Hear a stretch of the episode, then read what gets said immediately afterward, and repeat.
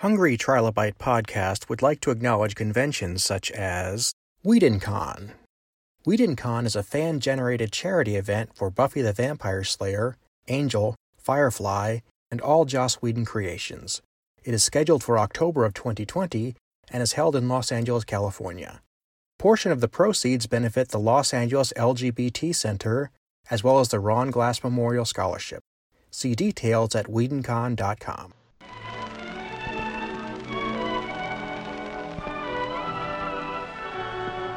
Welcome to today's episode of the Hungry Trilobite podcast. My name is Aaron Bossig, and I'm going to be your host. Today, we have an excellent episode up. We have John Lim and Andy Bray, authors of Making Fake Star Trek, a book, actually, two books making fake Star Trek and making more fake Star Trek about their role in the production of the Star Trek fan series New Voyages, also known as Phase 2. I really enjoy this talk because this is a fantastic merging of new media and old media, using the internet to recreate the 1960s series Star Trek. Let's get started. On mic today, we have John Lim and Andy Bray. How are you doing, guys? Doing great. Thank you so much. I'm really glad to have you guys here. Uh, this is going to be a lot of fun. Uh, you guys wrote the book Making Fake Star Trek. Mm-hmm. But moreover that, you guys were on one of my favorite internet projects, Star Trek New Voyages. Ah. And I feel like we have to take a little bit of a time warp here because if somebody's getting into Star Trek now, if they're like, we just had the, the announcement of season three of Discovery. Mm-hmm. Star Trek is big news right now. Yeah at this point in time, we're going to be talking about it wasn't. It was a it was a kind of a lull in Star Trek history, and that's when these projects got on board. So, a lot of the stuff I want to talk about is a different world compared to the way things are now. Sure. So, could you guys talk a little bit about your book and why it was so great getting into this New Voyages project? Well, I'll, I'll turn it over to Andy first. Uh, we actually wrote two books, and the first book uh, is about our introduction into the New Voyages uh, fan film, and then we wrote a follow-up book, uh, making more fake Star Trek, which was about the next episode that we did. But uh, I'll let Andy share his story first. Yeah, it was well, like you say, it was a different time, and we talk about that in the book. That, that Star Trek fans have a tendency to, when there is a lull in real Star Trek, so to speak, uh, fans kind of fill the void. In the 1970s, it was fan fiction. And in the early 2000s, it was fan films. Uh, the, the, low cost of making internet production suddenly made uh, studio Star Trek making possible to dozens of different fan groups. And New Voyages was one of the first to start incorporating actual uh, professionals who work on real Star Trek. And, and the project that brought John and I in was To Serve All My Days, which had Walter Koenig reprising his role as Chekov, written by D.C. Fontana, uh, we had Kevin Haney, who didn't work on Star Trek, but had won an Oscar for doing makeup on uh, Driving uh, Miss Daisy. And so it was kind of this point where Star Trek fan films were becoming very professional. And they, they weren't licensed, they weren't real, which is why we call it, you know, fake Star Trek. but it was the, the closest thing at the time. And it was just exciting that the opportunity to play Chekov opposite Walter Koenig. And then we were lucky enough because that one did so well that uh, George Takei heard about it from Walter and, and decided he wanted to do an, the next one. He'd, he'd been itching to play Captain Sulu since uh, Star Trek 6 and since the Voyager episode Flashback. And, and we gave him the opportunity with World Enough and Time, which we talk about in our second book. Andy, why don't you tell uh, Aaron and Aaron's listeners how you got involved into Serve All My Days? Because that's a pretty cool story. I, I was doing, I was actually doing real Star Trek with quotations and a caveat. It was a Star Trek stage production, but it was produced by Paramount and the Improv. And it was essentially in the 1990s, there was this stage production of The Brady Bunch that was the Brady Bunch, but done for laughs. And it, it eventually spawned the Brady Bunch movies. And it kind of became this off Broadway big hit. And Paramount was hoping they could have similar success with a Star Trek production. Uh, and so Mike Carano, who's a photographer at the Improv, directed it, and it was we took the episode. One of the episodes considered the worst of Star Trek, Spock's Brain, and we mm-hmm. did it live on stage, directly from the script, uh, with actual sound effects from the episode, played honestly, played seriously, but for laughs. uh, tongue in cheek, and we did uh, 14 episodes down in Orange County because they thought if we did it in LA and it wasn't a success, we would kill the franchise. And uh, but it ended up being kind of almost a Rocky Horror Picture type vibe from the audience. They loved it. We took it to Vegas, and we happened to perform on Thursday, which was the slow day, but it also happened to be the day that Walter Koenig was there. And so my co-star Gabe Diani, who played Spock in Spock's Brain, convinced me to go up to Walter while he was doing Q and A on the stage and say, "Hey Walter, we're doing a production of Spock's Brain. Would you come and see it?" He said, "Oh, absolutely. You I saw the poster in the vendor's room, and of everyone on the poster, you look the most like who you're supposed to look like. And then he came and sat center, front row center, and watched the production. Came backstage afterwards, thanked us all. Uh, he came up to me and said, "Andy, I noticed when you do Chekov, you do this thing with your lip. Why do you do that?" And I told him, uh, "Well, gee, Walter, um, I was in studying the part. I couldn't do the accent at first, and I watched episode after episode, and then I realized as soon as I did the lip thing, this Elvis lip thing, I was able to do the accent. Says, I don't do that. Uh, a little bit? No, I don't think so. I'll look back at the episode, but I don't think so. And I thought, well, I met my hero. I might have ruined it, put my foot in my mouth, but I met my hero. What a cool thing that was. And then that was summer. By that winter, I got an email from director of uh, New Voyages, Jack Marshall, saying, Walter Koenig is doing an episode of New Voyages, and he saw you doing a play, and he wants you to play the young Chekov in the episode. And from there, it was just like dream come true. You know, work with Walter, go to his house to rehearse, and it was just absolutely amazing. And that's where I met John. Yeah. Yeah. While while Andy was acting in the stage play, I had actually uh, discovered the rabbit hole of fan films, starting with Star Wars fan films, which I think in 2004 were a little more prolific, but there were uh, as Andy mentioned, there were a growing number of Star Trek fan films. Uh, some set in the next generation era. A lot of them use CGI or you know uh, computer effects. But then I stumbled onto this one called New Voyages, and I was just blown away by the fact that someone went to those lengths to recreate the original 1960s sets, actually physical sets and costumes. And I saw the pilot episode uh, which I think you can still see on YouTube. And I noticed that um, Sulu was not in the episode. They had a throwaway line that he was away on a mission. And uh, I had actually just started getting back into acting after a long time away.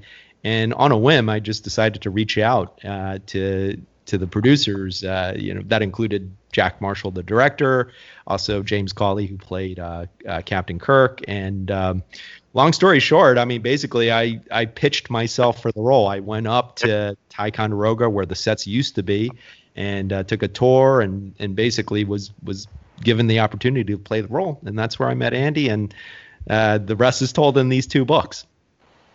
And that's fantastic. I and what I love is that these two books are capturing arguably the two greatest episodes of the series as a whole. So somebody's going to grab those and they're going to get the best of the best. And I mean, if you look at New Voyages, there's no clunkers. Every episode is great for its own re- rights.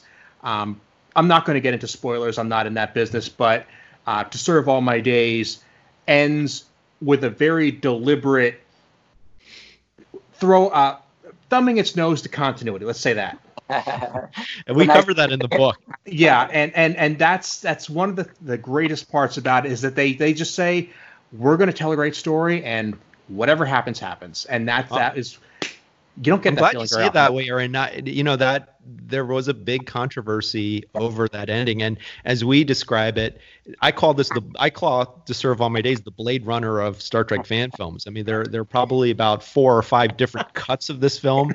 Several different endings were made for it. Uh, Andy, uh, as he tells in one chapter, actually had to, you know, reprise the role to film a brand new ending. And uh, by then, Andy had had cut his hair pretty short. Not this short, but he had cut it pretty short. So, uh, as he shares, he had to actually put on a wig, which actually mirrors what. Yeah, I was going to say that was the original series. So, I mean, there's a lot, and and in both books, you see a lot of. I, I really think you see a lot of callbacks to Star Trek history, uh, just in terms of the stories and the events, as well as just getting to act with these two legends. That's unreal. And so, what I love about this is, um, you got you start off the book, both of you, just gushing over the fact that you're really into Trek, and that's a great tone to start on. mm-hmm. um, and that you're still carrying that exact same energy right now. I mean, what is it like just being able to go and play Star Trek on camera? Oh gosh, I, I mean, you know, for me, it was just, it was really. I grew up uh, watching the original series in in reruns. You know, I was I was uh, born in the '70s, and then as a kid, it was just it was in syndication heaven by then, and so I would watch it after school and just fell in love with it. You know, got into the movies later on, and then uh, I, I, will tell one story that uh, when I was in college, uh, I, I, that was around the time that George's uh, uh, autobiography came out to the stars. I had actually bought a copy and.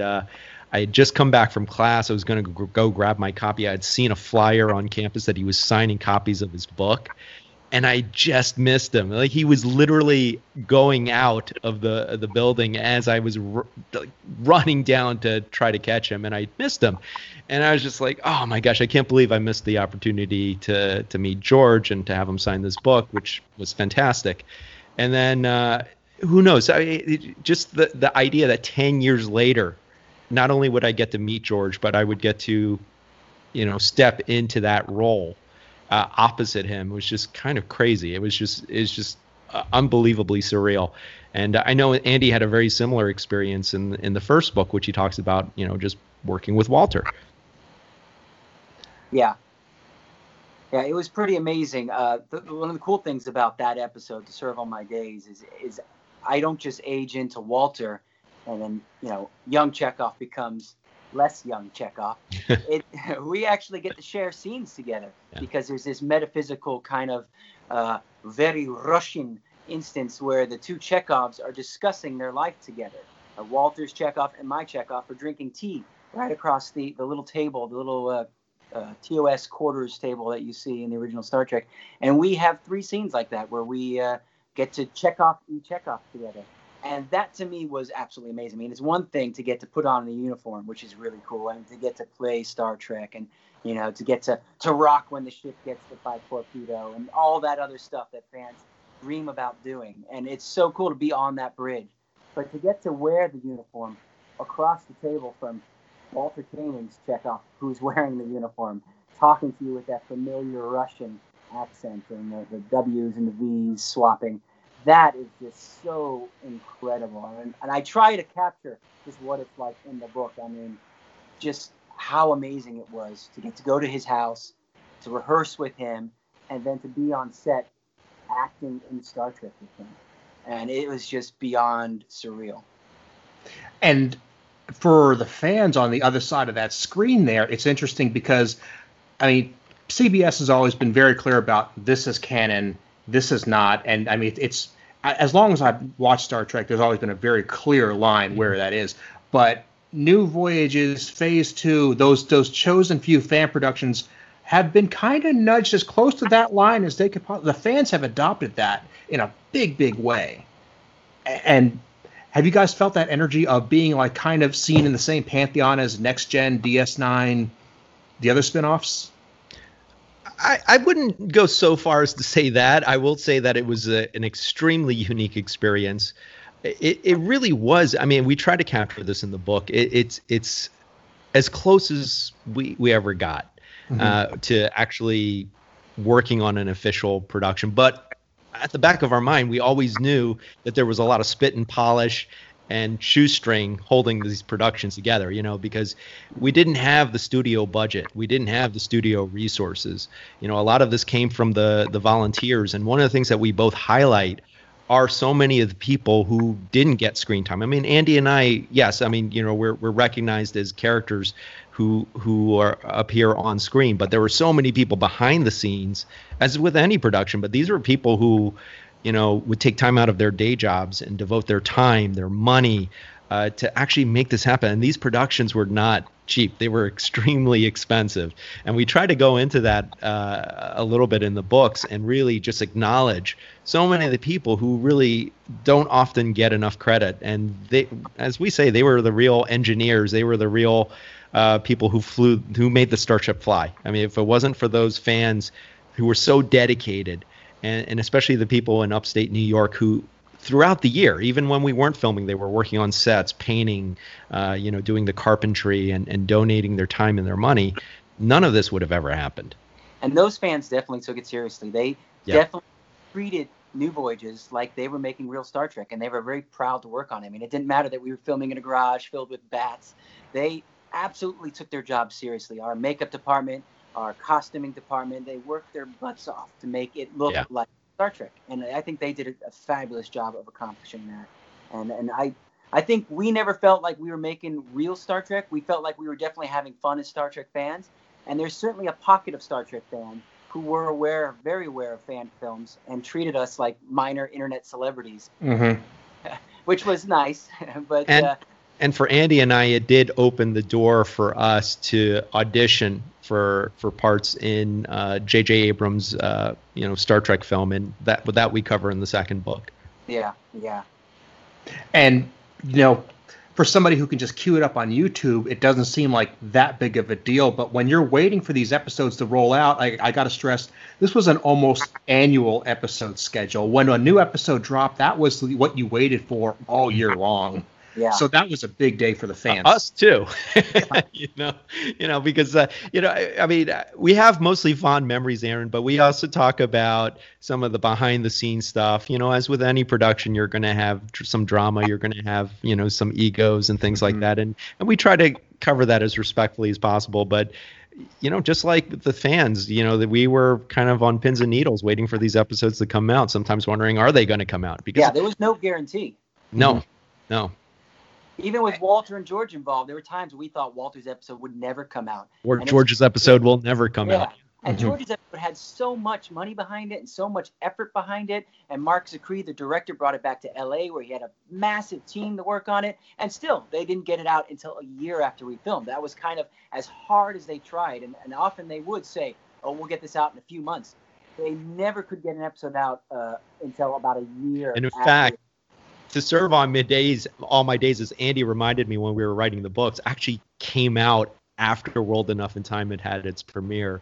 So the timeline is a little, as I like to say, it's like Back to the Future too. And that definitely was a challenge in writing two separate books because the production of the two episodes is so intertwined yeah. that we actually had to actually separate the two uh, to make them two books. Because originally, Aaron, we intended to write one book. We we, and as I like to tease Andy about, one of his concerns was, do we have enough to write a book? I, I feel like it's going to be a 12-page pamphlet.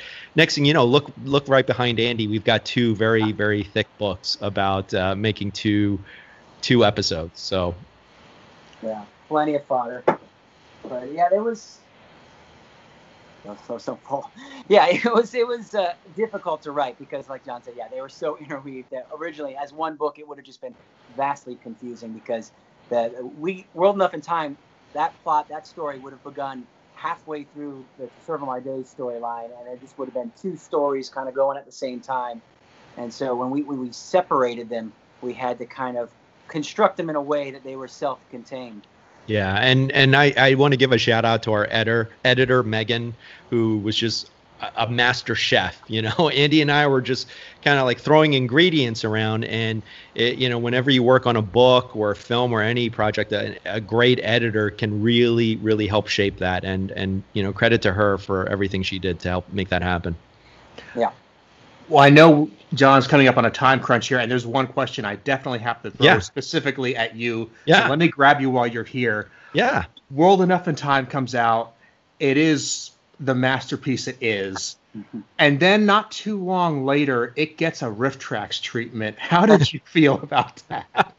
I was extremely flattered by the RiffTrax. Actually, they did both episodes. They did To Serve All My Days and World Enough and Time. And in fact, uh, not too long ago, Andy and I were emailing because we were trying to find that because we actually, I had a copy of it and I had sent Andy uh, a, a DVD of it a while ago, but I think I'd lost it. And I think Andy just found the track. But I, I really think you know the, the highest form of of flattery or acknowledgement is when you're being parodied parodied but especially by the mystery science 3000 guys i mean come on I, that is probably the highest compliment you can get and uh, if anything, I think they were a little easy on us. You know, I, I definitely I rewatched both episodes, and there are definitely things that that I sometimes cringe a little bit at just looking back in those days. But uh, yeah, I, I loved it. I, I loved every minute of it. That was Aaron. You, you asked what it was like. Did we ever feel like we were a part of the spinoffs?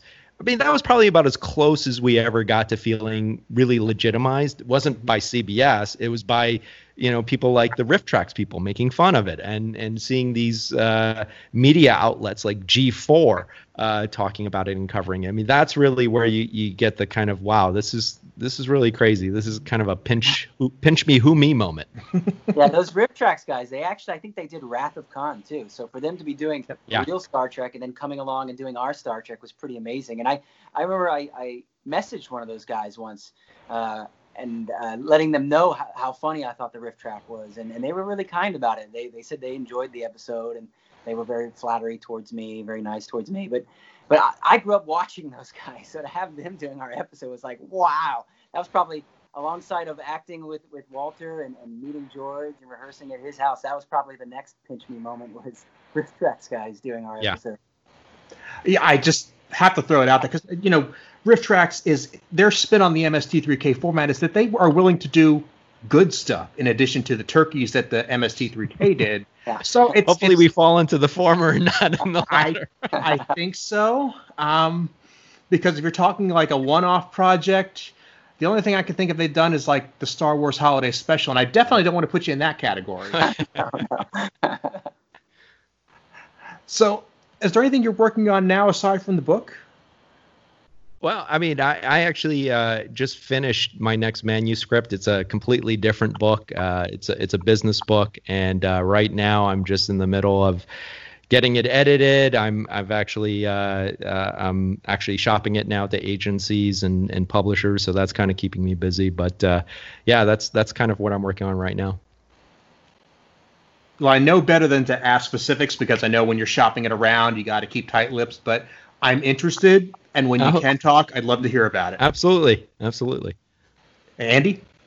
Yeah, same thing. I decided to take a break from uh, making fake Star Trek because uh, uh, John doesn't have another story to tell, but I, I did a third making or making fake Star Trek episode. I did a third New Voyages episode, but after what was it, John? Like three years of working. Three years, Aaron. In fact, it was three years ago this time that Andy and I were just at the very early stages of working on these books, and and my daily thought was, this is a mountain to climb, and I have no idea how we're going to climb it. Yeah, and we just got through it, so I wasn't eager to jump into another uh, fake Star Trek book. That's that's on the to-do list. Maybe one day uh, is covering Blood and Fire, the David Gerrold episode.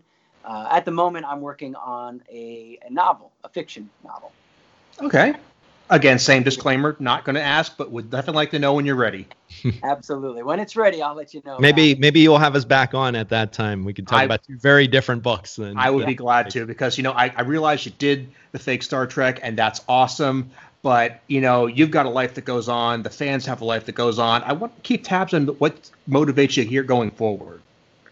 I mean, I would love to sit here and you know spin a wheel about hey, what if you did a movie about making fake Star Trek, and it became this meta. But I don't expect to just be t- bound to that forever.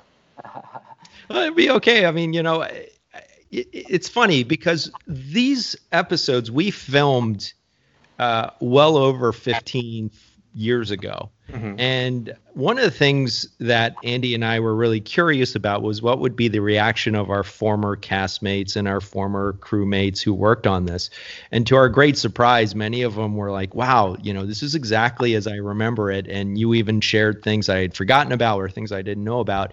And so it begs the question how were we able to write not just one, but two really big books on this? And as I like to say, it really started with the fact that Andy and I became good friends from these shows and we kept in touch over many years. And we would hop on the phone like a pair of old men and just rehash the same stories about our days acting in this. So there's something to that period in our life, which we really hold with a lot of reverence.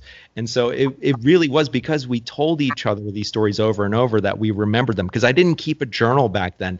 I certainly didn't have like a YouTube channel where I was documenting all of this type of stuff. In fact, social media really wasn't a thing where it was just really just a kernel of an idea. So the only way we were able to even remember a lot of this was just by sharing the same stories over and over, uh, not only to each other but to people in our lives. And that's really yeah. kind of how we were able to write the book about it. Yeah, but we we do agree that it, would make a heck of a television show if anyone decided to pick it up. That uh, it would be a fun kind of uh, comedic look at fandom.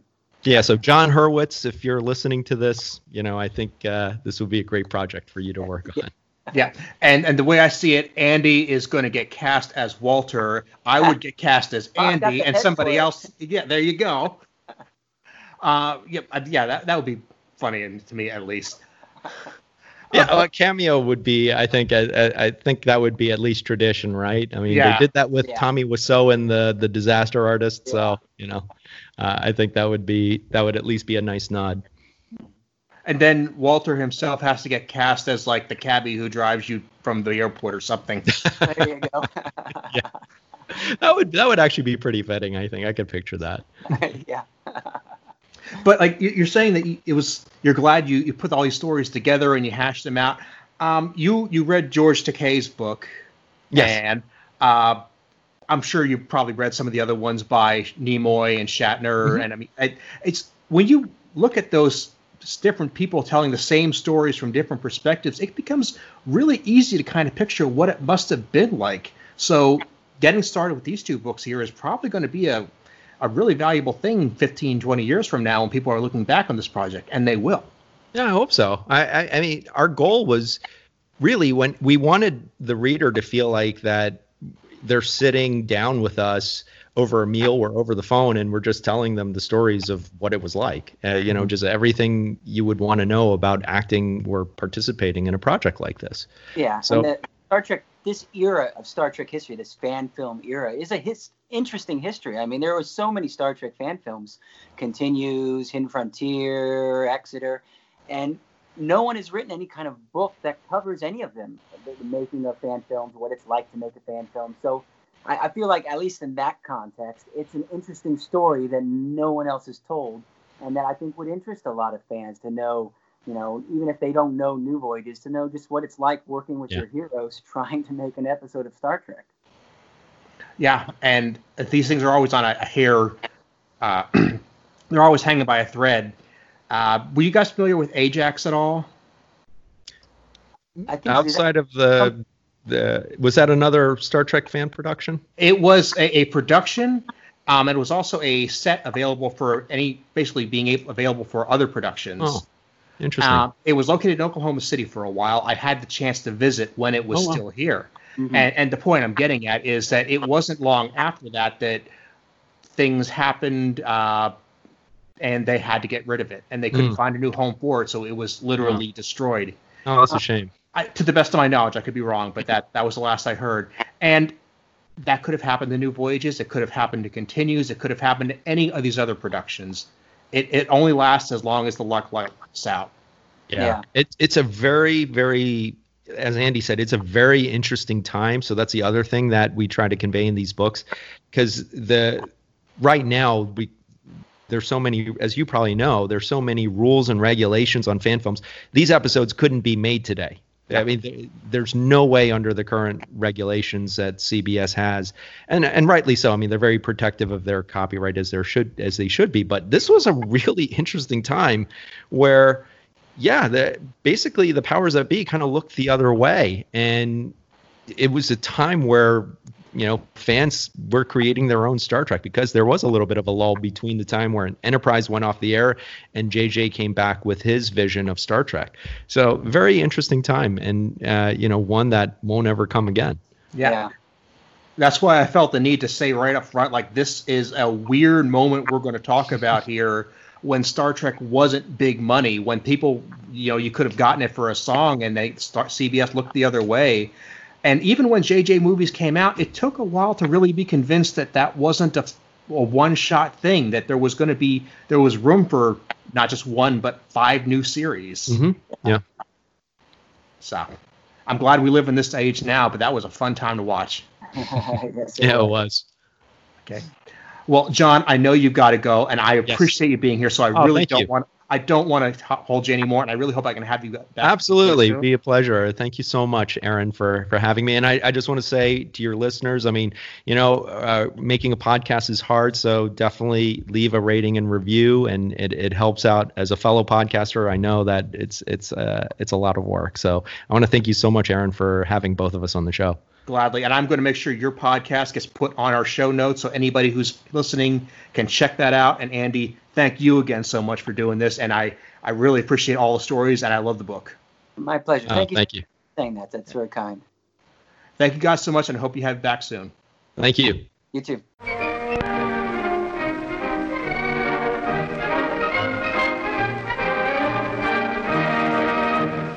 I would really like to thank Andy and John for being my guests today, and I would like to thank you for listening. For the community building part of the show today, I want to get away from traditional social media. I always ask people to check out the show on Twitter and Facebook, and that's all well and good. But where I think our show shines is in creating discussion and getting fans to interact with each other. And the better places for that are on things like web forums or social media groups or message board services, things like that. Places where you're going to actually have constructive conversations online or possibly in real life. If you could recommend to those people to check out Hungry Trilobite, and I would recommend in particular pick a specific episode and recommend that. Let people try just one show. For example, if you're really into Star Trek and you're listening to this particular episode, go ahead and suggest I listen to episode 6 with Nana Visitor, or any of the episodes with Madison Spencer Engel. We've got a lot of great content specifically for certain fandoms, so go ahead and give that a suggestion to anybody who would listen. Don't forget you can subscribe to us at Apple Podcasts, Google Play, SoundCloud, YouTube, and we are syndicated on Realm of the Mist, a fantastic podcast network. Thanks so much, and we'll see you next time.